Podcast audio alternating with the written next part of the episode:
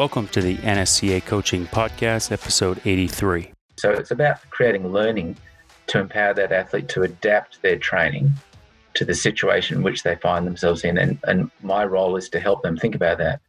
This is the NSCA's Coaching Podcast, where we talk to strength and conditioning coaches about what you really need to know but probably didn't learn in school. There's strength and conditioning, and then there's everything else. Welcome to the NSCA Podcast. I'm Eric McMahon. Today, our guest is Dr. Trent Lawton, Senior Strength and Conditioning Specialist with High Performance Sport New Zealand uh, with the national rowing team. Trent, welcome to the show, man. Thank you very much, Eric. Um, I think it's really exciting when we have international guests on the podcast. We can learn so much that maybe we don't have access to um, here in the United States, and just the perspective is a little bit different. Um, and rowing is a sport that we have in the U.S., but has not been well re- represented on our podcast. So, uh, really excited to talk to you about that here today, and um, just wanted to. Uh, get started by asking you about your background in strength and conditioning and kind of how you got into the profession. Yeah, so when I started out as a student at university, strength and conditioning was really um, a new profession. I was at that age and stage where professional sport in Australia had just um, increased its financing for rugby league, rugby union, and assistant coach roles were often a strength and conditioning like role. But also, the Olympic movement in Australia was um, in response to a poor games. They funded the Australian Institute of Sport, so academic research and um, undergraduate programs started to emerge for athletes who were placed at the Australian Institute of Sport in Canberra. So I started off in one course of study as a typical person leaving school, not quite clear what strengths to use.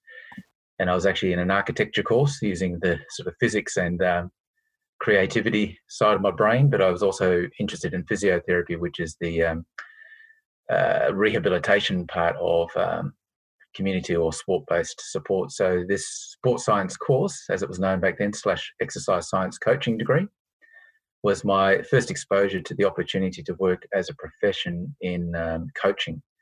So, I swapped streams after going through quite a rigorous um, interview process.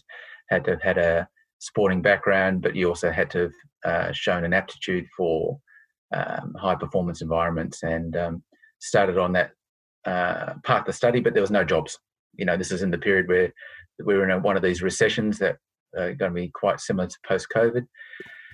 So there wasn't a career path because it was a new course of study. It was probably designed to keep athletes engaged with academic work while they were at the Australian Institute of Sport. Um, so they had another set of skills to use post career. Uh, but they also recognised athletes may make, um, with their athletic experience in the sport, great coaches. So that's that's how I stumbled across it.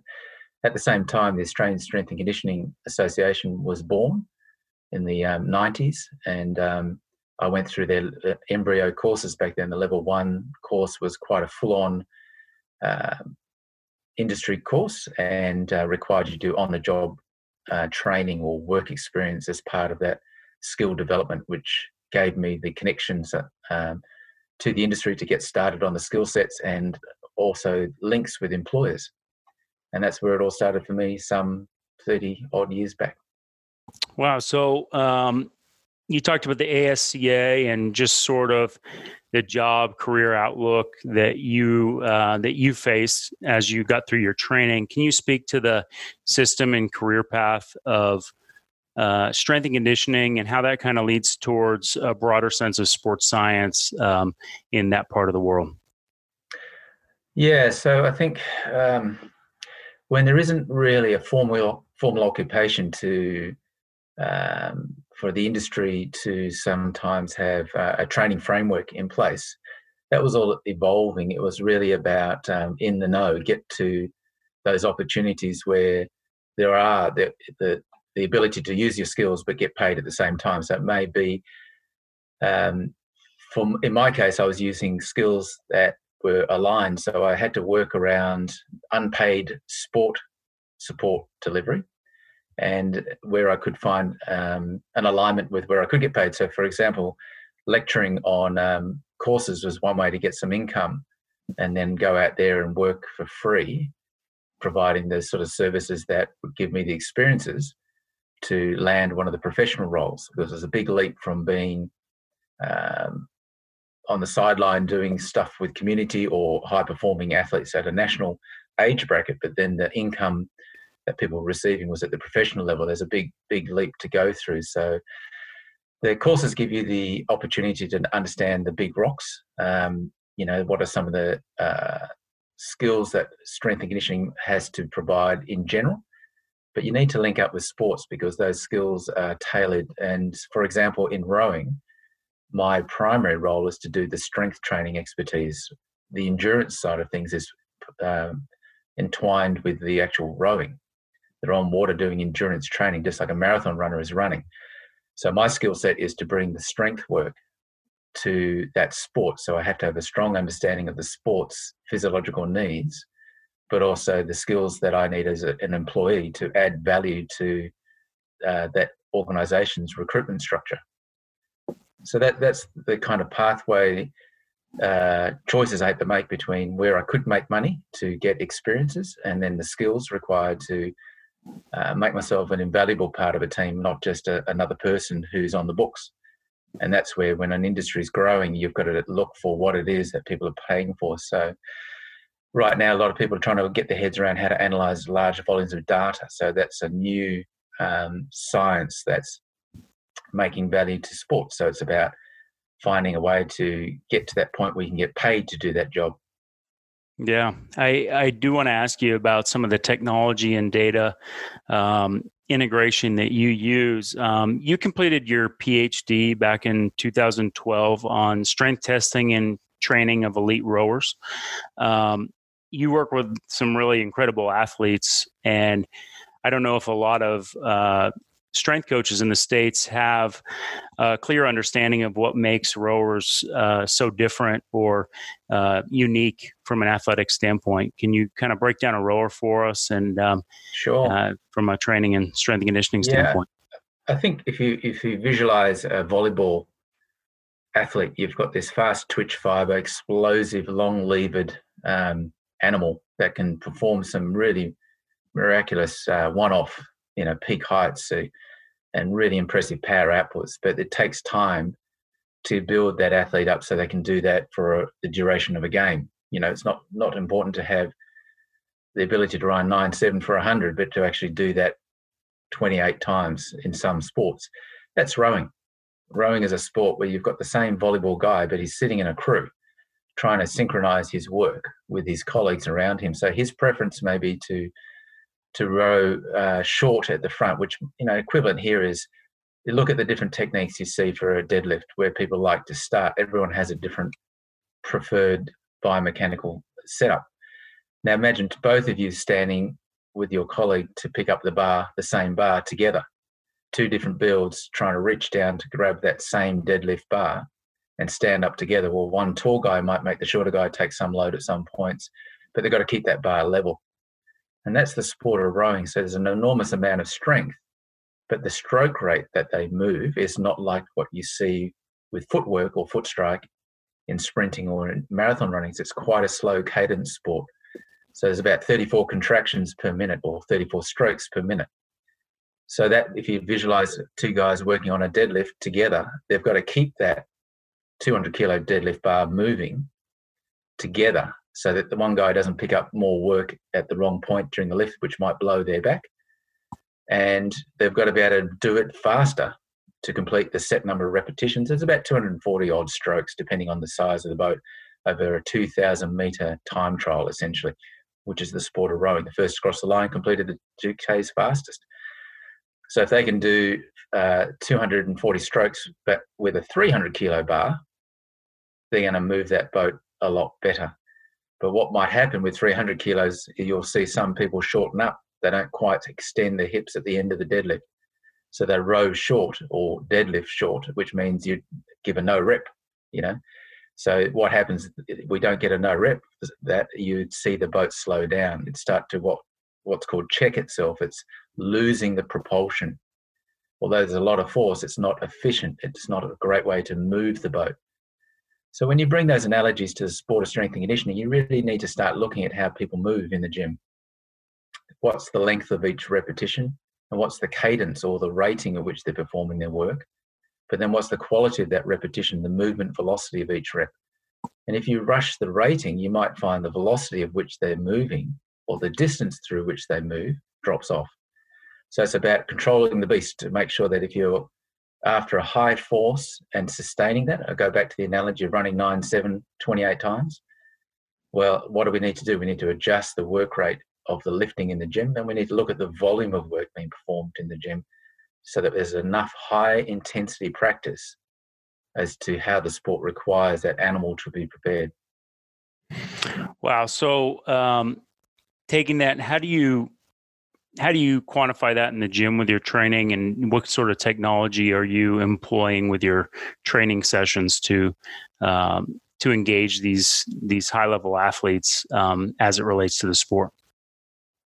I mean, uh, my job is to create competitive training environments where the people want to excel, so they want to compete off each other, and they need to have the desire to win. So that can work against you though, because you can have an athlete who's at the entry point of that elite squad, who's physiologically not as well prepared, but mentally not as well prepared, being maybe younger or less exposed to continuous pressure. Learning can only happen when there's a right amount of tension. You know, you, you don't want it to be such a a challenging task mentally or physically that the learning can't happen. So my role is to say to people, for example, in a squat, we use a deadlift before I talk about a squat, the depth of a squat, well, what could happen if they're trying to keep up is they don't squat as deep or they rush their reps to get the work done to move on to another exercise that their colleague has just moved to because they're unable to perform the same work. So the length of those squats is just as important as the weight. So one of the ways which you could do that is stand there like a parrot saying over and over, deeper, deeper, and you become the technology. You are the beep that's saying yes or no. And that's often what happens with strength and conditioning coaches. They stand there like a, a cracked record repeating the same message. That's not learning. All right. So you often see people put a band or a box or a piece of string across the um, squat cage and that gives more feedback. So that's one way of doing it. But then if you're putting the pressure on for competitive training, you might find they bounce off the box. Yeah. Or when you take that box away, they haven't learned what that depth feels like. They're just using an automated response. There's not learning, there's just process going on. So I've used GymAware, uh, the linear uh, position transducer measures the displacement. And one trick I tried is rather than me say, go deeper, they get the force or they get the distance feedback. So we change it to the length or the dip. And I say to them, make that the biggest number you can. And that's the sport of rowing, row long. So squat deep. Now, what happens then is they're competing with a fixed load, 100 kilos, say, on their shoulders. But the person who goes deeper or through a larger range of motion is performing more work. So they're getting a greater physiological benefit. So a person who goes from 50 centimeters to 55 centimeters uh, is increasing their work for that exercise, doing the same weight, the same number of repetitions, but improving the quality of that work. And they're learning, they're doing the thinking. They're looking at the numbers and they're thinking about what did I do? What was my strategy to get that depth?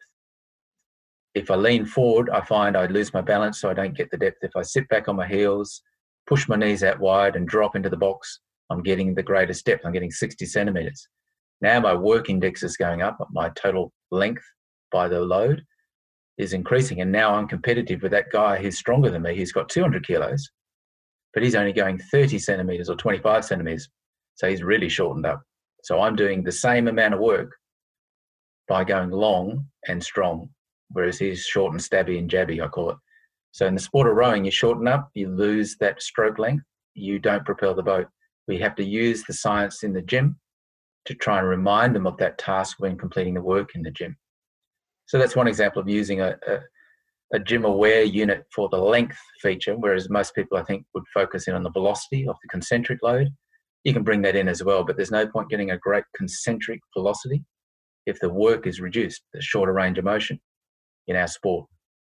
That is really interesting. VBT is an emerging topic in the field that we tend to only think about related to explosive power looking deeper into the data that is available with each device, VBT may be a little bit of a misnomer that prevents us from fully understanding what it can mean looking at rep quality as a whole and then making that connection to specific movements uh, that occur within sport. Yeah, I think it's brought attention to the word intent. I always say intensity is based on intent. We used to say to people, maximize your intent to move that bar explosively. Well, the, the position transducers are giving us an opportunity to put a number to that. But intent leads to intensity. So the thing you don't want is to go for the outcome, which is the velocity of that bar, but at the expense of the work. So I can reduce the distance. I can work within the range of motion where I'm strongest, reducing the distance. And because I'm stronger, I can increase the movement speed. I get a high velocity, but I'm not achieving the, the metric that I'm interested in, which is the ability to do work over a large range of motion and then increase the velocity. So you need to go back and check you're not shortening up to get the result that the athlete's learning about the depth that leads to the result in our sport. You touched on the team component of rowing. Are most of your training sessions team sessions, or does it tend to be more of an individualized training sport at the elite level? Yeah, that's a, that's a good question because I'm balancing the two. You know, there are sessions where people are sick of training on water with each other that they don't want to have to think as a team player. They just want to get on with their needs. So I've got to balance that out between what's a bit of variety because it's not rowing. And the key thing they keep reminding me is the gym is not rowing, so it's already variety. Whereas strength and conditioning as a profession, we try and be so creative and always changing it up. They also like predictability. They like to know that they they know what's coming. So they say, well, you you've changed the program so much, I can't compare my progress. Rowing is a sport where they know we're rowing 28 k's today what was our average speed? Okay, now we're doing the same session. We're going to stretch it out to 30 and we held the same speed. So they're looking at progressive overload all the time. So individuals need the chance to work to their strengths, but they also need to be recognizing their weaknesses compared to their peers. So working them against someone else, with someone else, example of the deadlift, lifting together, can really draw attention to that. But that doesn't mean they have to work on the same exercise like a you know two people doing the deadlift bar together. It's a great teamwork activity but it might be I go, you go. So you do your 10 reps of deadlifts, and then I do my 10 reps. And we can get that work rate to, and competitive training environment going. It's still them working as individuals, but they're competing against the work rate of their colleague. And they might be working as a pair to beat other partners in the gym. So we do bring those elements in because that's how they're used to thinking. And it brings a productivity element to my training that raises the intensity because their intent is to win but their intent needs to be to do the repetitions correctly. So sometimes I do need to back them right off by just saying today is a self-paced session. It's all rehab style activities, or there'll be no uh, time element. It's um, you know measured uh, time intervals. So we might put the timer on for three minutes. You do your set whenever you're ready, and that really kills the energy of competing, but it slows down the work so that people quali- do quality efforts. So if I put the timer on, do a set, three minutes. You got another three minute window to do your other exercise or other set. It slows everyone down again, which means the quality of learning and work can improve. Whereas if you let them do it without that clock, they'll look at some guy who's just finished his squats. Now he's moving on to his cleans. I want to keep up with him, or so it removes um, the pressure to have to keep up. So we use a clock to slow things down so that the um, individualization is realized. Otherwise, it still becomes a competition to finish first or get this done and get out the door. Yeah. So, what are some outside or non weight room skills that are important in your role as a strength coach? So, you mean uh, the skills not outside doing the same thing, but actually thinking about how I operate? And I think one of the things I brought up earlier was being the um, cracked record or parrot, continuing to say deeper, deeper. Whereas, how can I turn that around to getting them to think about how to learn? So, one of the things we do as younger coaches is enjoy the science of training. We're fascinated by the physics or the physiological adaptations going on, but the rower or the athlete isn't. Yeah? They're just there to train and they're actually interested in their sport. So, in some cases, some of them have a fashion fascination for the weight training and it comes easy to them. So yeah, they have a greater interest. But there's others who loathe it. So we can give our knowledge and give it in a way that shows our passion and our ability to provide expertise. but we don't want to bombard them in the training sessions. So one of the things that I've had to reflect on is giving enough of an incentive as to why this type of training or session is going to be important, but then recognize it's not going to land on everyone. But also take the learning responsibility of myself. I, I never forget a lesson when I was teaching, I would always do the preparation of the lecture, but then my colleague said to me, You know, you're doing all the learning.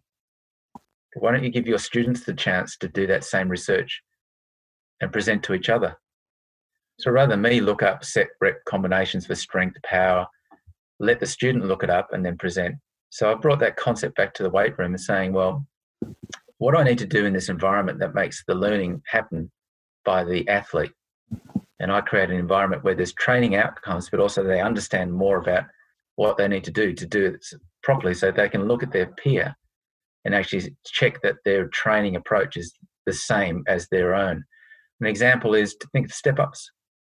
One person's doing step ups where they're alternating the legs. So left goes up, then right goes up, whereas their colleague stands on their right leg the whole time and continues to use the right leg. Well, there's two different training effects going on there. So if they can try both and find out one feels better for burning lactate type responses, the other one feels better for blood flow, keeping the blood lactate down, then I can say to them, we need to back off this session. What can we do? They might be able to answer that question for me. They might be able to experience that session with their fitness and turn around and apply a modification that achieves the outcome we're after without me doing all the um, decisions. And that's important because on tour, I can't stay on tour for the entire three months that we're in Europe. I might only have a six week six week window at most. But part of what I'm trying to do is also get them to think about, well, this is what we were training and how we were doing it. You don't have the same equipment in that gym. What have you seen that we could do to get close to it? So it's about creating learning to empower that athlete to adapt their training to the situation which they find themselves in. And, and my role is to help them think about that. And I'll just I'll just end by saying one other thing I've realised is not every student wants to get an A grade. So there's people in which you invest more time in who are responding. And what you might need to do to say to the person who's not performing at the A grade, say they're at the fail grade, and you continue to give them the energy in your gym sessions, you might be taking the opportunity to support the A grade student.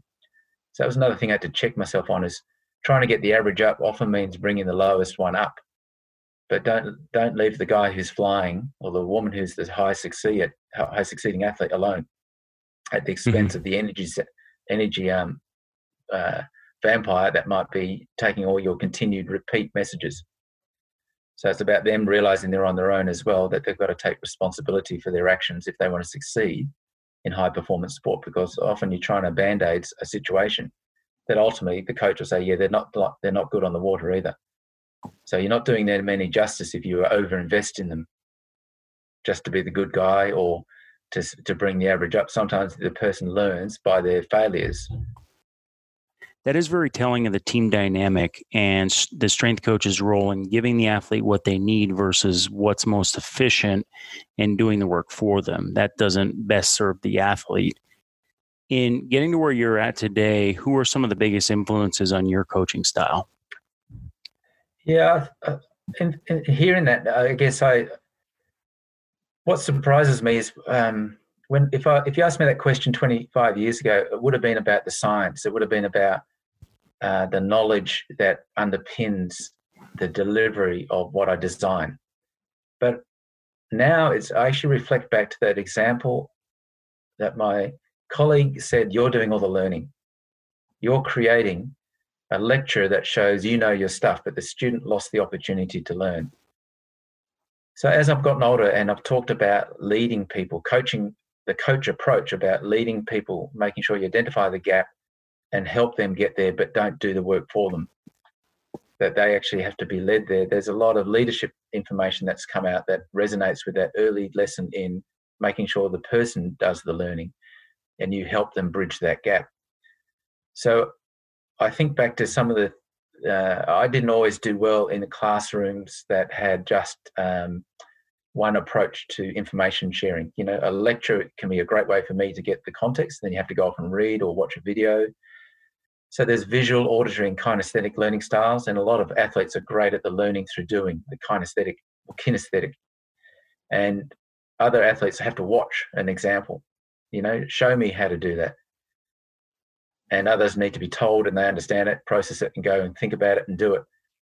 So I guess what really changed my approach is thinking less about the science and more about the education or the coach. The coach is an educator. It was about what are the learning styles and what are the philosophies of how we prepare information for people to discover and grow. Wow. So, with our international guests, I like to ask about the global landscape of the strength and conditioning profession.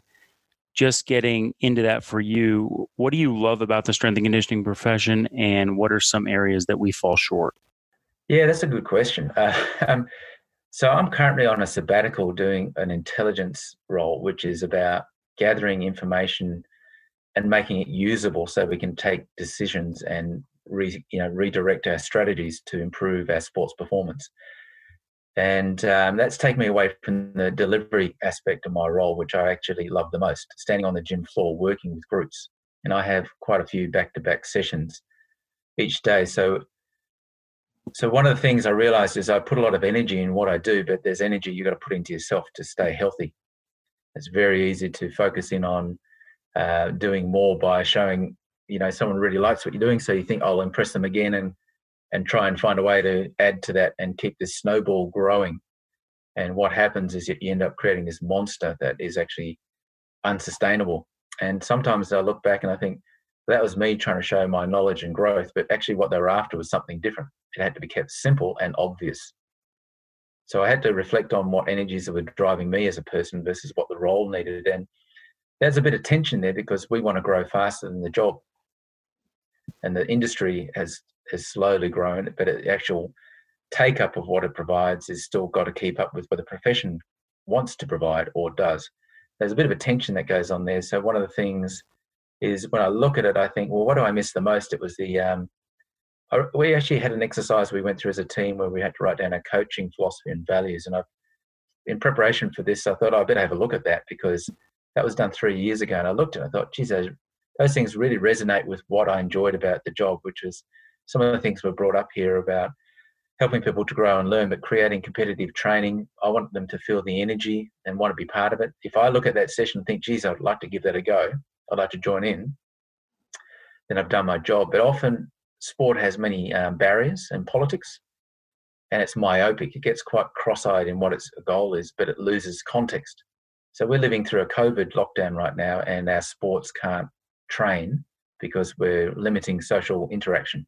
So social distancing is our COVID restriction. So all of a sudden, the Olympic Games has been cancelled, and our uh, goal has gone. Our goal as a country right now is to eliminate and eradicate COVID. We need to get the population healthy, and then we need to get the, get the economy back on track so people have jobs. There are areas in New Zealand where the snowfields have just had to close, and 50% of that tourist population, uh, the sort of 50% of the population that supports the tourism is unemployed. So the ski uh, industry and the, the high performance ski programs, you know, in context of what we do, we've got a bigger issue here. So uh, what, what for me, um, when we look at the state of the industry, we're in a real transition time here where we, we have to recognize that sport is something that's celebrated by quite a privileged group with quite a privileged, economically strong country that sends athletes off to compete.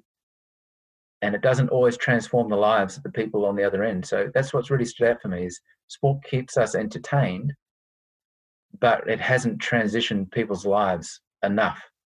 And one of the things that's probably on offer is the opportunity to use our knowledge and skills to help get our population moving. Now, because we're in lockdown, people aren't working.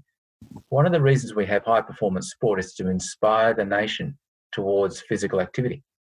We know athletic enrolments go up after the Olympic Games. Everyone wants to be the next fastest 100 metre sprinter. But what's happened with COVID lockdown and people aren't working at their workplaces, they're saving on travel time.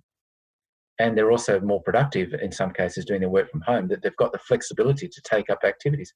I've never seen so many people active in my community walking about, trying to get outdoors in the great weather we're having here in our fall or autumn, that people are actually active. And I realize that we've inspired a nation to be active by giving them the opportunity to not focus just on transit and work. So what I would like to think we get back to sport is we get a real good impact on the community when we had the Olympic Games.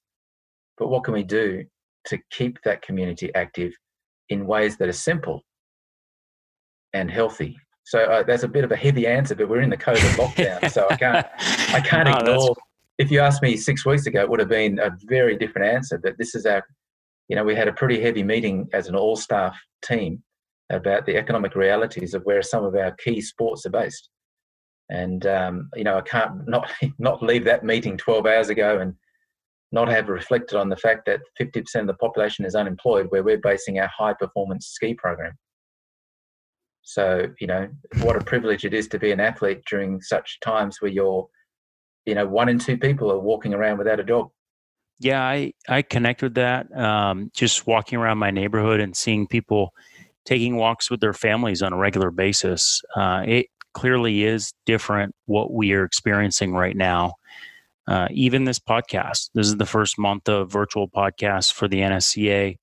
We've all adapted in so many ways in our work, daily meetings, continuing education.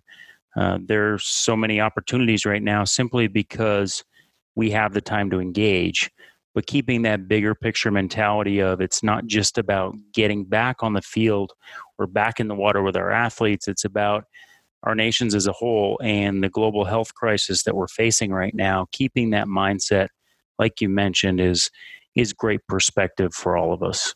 So this is a podcast where we don't go too deep into the x's and o's of training but we get into the coaching process Specifically for young strength and conditioning coaches pursuing the field, what advice would you give yourself if you were getting into the field today? Yeah, I think I am very open to having people come and observe um, training and keeping an open door. So I have to respect that it's often a national training centre. So we've got the you know world's best rowers training here, and they want their privacy. But I often run it past them. Do you mind if this you know student comes and observes a training session, and it's it's an insight into a world of um, the the industry, you know, that they're going to head into, and what really comes out is those who are connected to being a great employee. It really shines when they show up. You get a sense that this person's wanting to be part of a team, wanting to help. Um, and sometimes there's a person who's just a, a fountain of knowledge, but they're not actually a great uh, person to recruit because they're more interested in the research and they haven't recognized that they probably want to get more involved in that academic stream, but they want to be seen as a source of information to add value. And often, I think I've reflected over this in the podcast, is sometimes the things that we do have to be so simple and obvious that the person connects to it that the overload is progressed so in, in such a predictable way that it seems too basic. So we need to go the opposite way of making the the, the uh, problem complex, making it under you know making it so understandable that people can take action. Whereas the understanding of um, what we actually know about the sports sciences is still evolving, and so we can make it a really complex story. But when you're tired, grumpy, and fatigued, that ain't the story people want to hear. They need to just take action in a way that, on the balance of information available, is going to be a better and more effective pathway. And sometimes we're splitting hairs that the two training modes will work. We're not clear which mode might be more effective, but if the intent and traction of the way in which we're training is delivering then you don't need to stuff around and change it just because there might be a paper that's come out that says you need to do X, Y, and Z, not A, B, and C. If you're measuring your outcomes and you're moving towards it, there might be something that you're not yet looking at that is the effect mechanism. So for students who are looking to get out there, it's about getting excited about that evolution in knowledge, but making sure it's so simple that people can take action towards realizing the improved outcomes you're trying to facilitate. So I guess that's what my advice would be for students when they come to a workplace. Often they can ask many questions and you know make the complex simple for them to understand. Um, is you know what the experiences that someone who's been doing the work can offer. But then after that, they need to actually stop, listen, and think about how that can help them get a job they're taking that years of experience that said, look, you know, yes, eight sets of 12 may be slightly better than six sets of six, but, you know, this is my experience and I'm telling that to you. They need to then say, okay, maybe I need to just take that 30 years of knowledge and actually think about where I'm at and how I'm going to make sure I can be useful to an employer by keeping it simple and real, drawing on that experience. It's going to take them 30 years to get there. Why not get the head start through these opportunities? So, yeah, I like that. Realizing that in this field, we will work for somebody. Being a good employee versus just working to be the most intelligent employee or showcasing the knowledge that we have. That knowledge is important and we need that scientific foundation, but also making it productive and bringing it back to the athlete in the most digestible way possible. That's that's a powerful message. We're dealing with COVID right now, and, and you touched on that. Maybe that will change your answer here. But what does the future of strength and conditioning look like if you jump ahead five, ten years or even further? yeah. That's a you know, I guess again, if you asked me two months ago and now where we're headed, you know, we're looking at ways to financially make it viable, a recovery package. You know, the government's having to step in to prop up professional sport. There's no TV broadcasting. Um, yeah, that's a tough question if I'm being honest in the COVID environment. You know, the rugby union, the All Blacks, you know, are one of our most successful financially viable programs at great expense. But when you remove the TV and the ability to play games, you lose the, all the things that create um, financial um, reward, if you want, for that success that keeps it viable. So I think um, I haven't got a clear answer here, but I would say it's it brings opportunity because we're all being leveled. So right now, it's almost like I've gone back to 1989 and I'm a student saying, gee, the economy is not looking too great. We've been told, you know, we'll be, uh, they call it a gig economy, you know, but back then it was having many part time jobs. I had three part time roles that created my full time income. And actually, that was quite a great way to work because you move between workplaces, picking up more ideas than getting involved in workplace politics. so I think at the end of the day, it's that opportunity piecing small bundles of work that are paid with volunteer work where you're gaining something which is professional development and experience.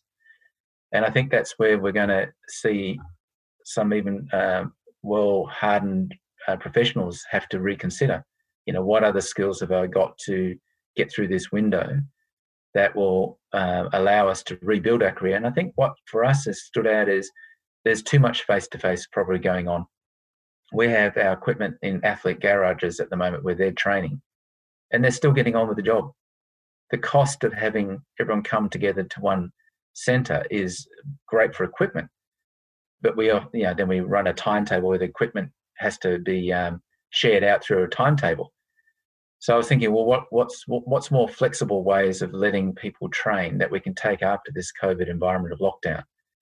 What technology are we finally using that I was told in the 90s was how we're going to work? You know, we're doing a, a Zoom interview well, where, where can we keep that going for workplace meetings and where can we keep athletes engaged via these technologies as opposed to always coming face to face? Maybe there's maybe there's greater flexibility than the, the rigid barriers we've put up to say, unless I show up and attend this gym under your supervision, then we can't possibly be moving forward. You know, when we go on tour, we don't always have that luxury. So this lockdown environment for our strength and conditioning team has been quite familiar in that it's how we have to provide support when we're not on the tour.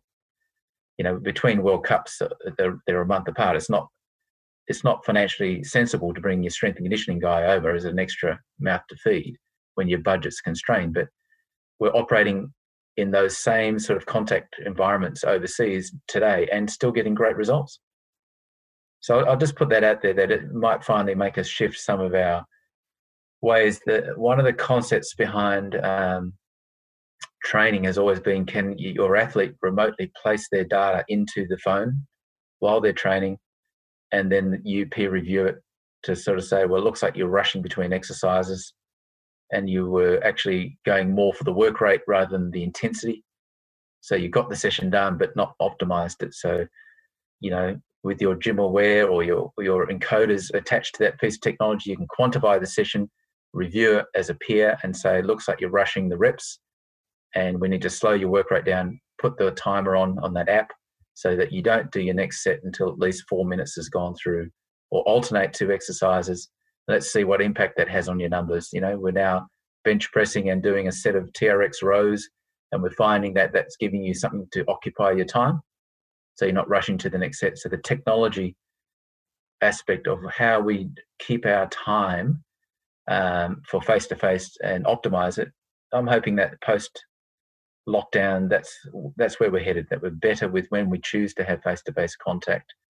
For more, you know, I guess not having a meeting for a meeting's sake. Not all training needs to be face to face. Maybe we've got other ways that we haven't utilized to its best um, opportunity. Yeah, uh, learning from this time. And you touch on using technology through COVID 19 and that there will likely be some carryover into when we get back to what becomes the new normal.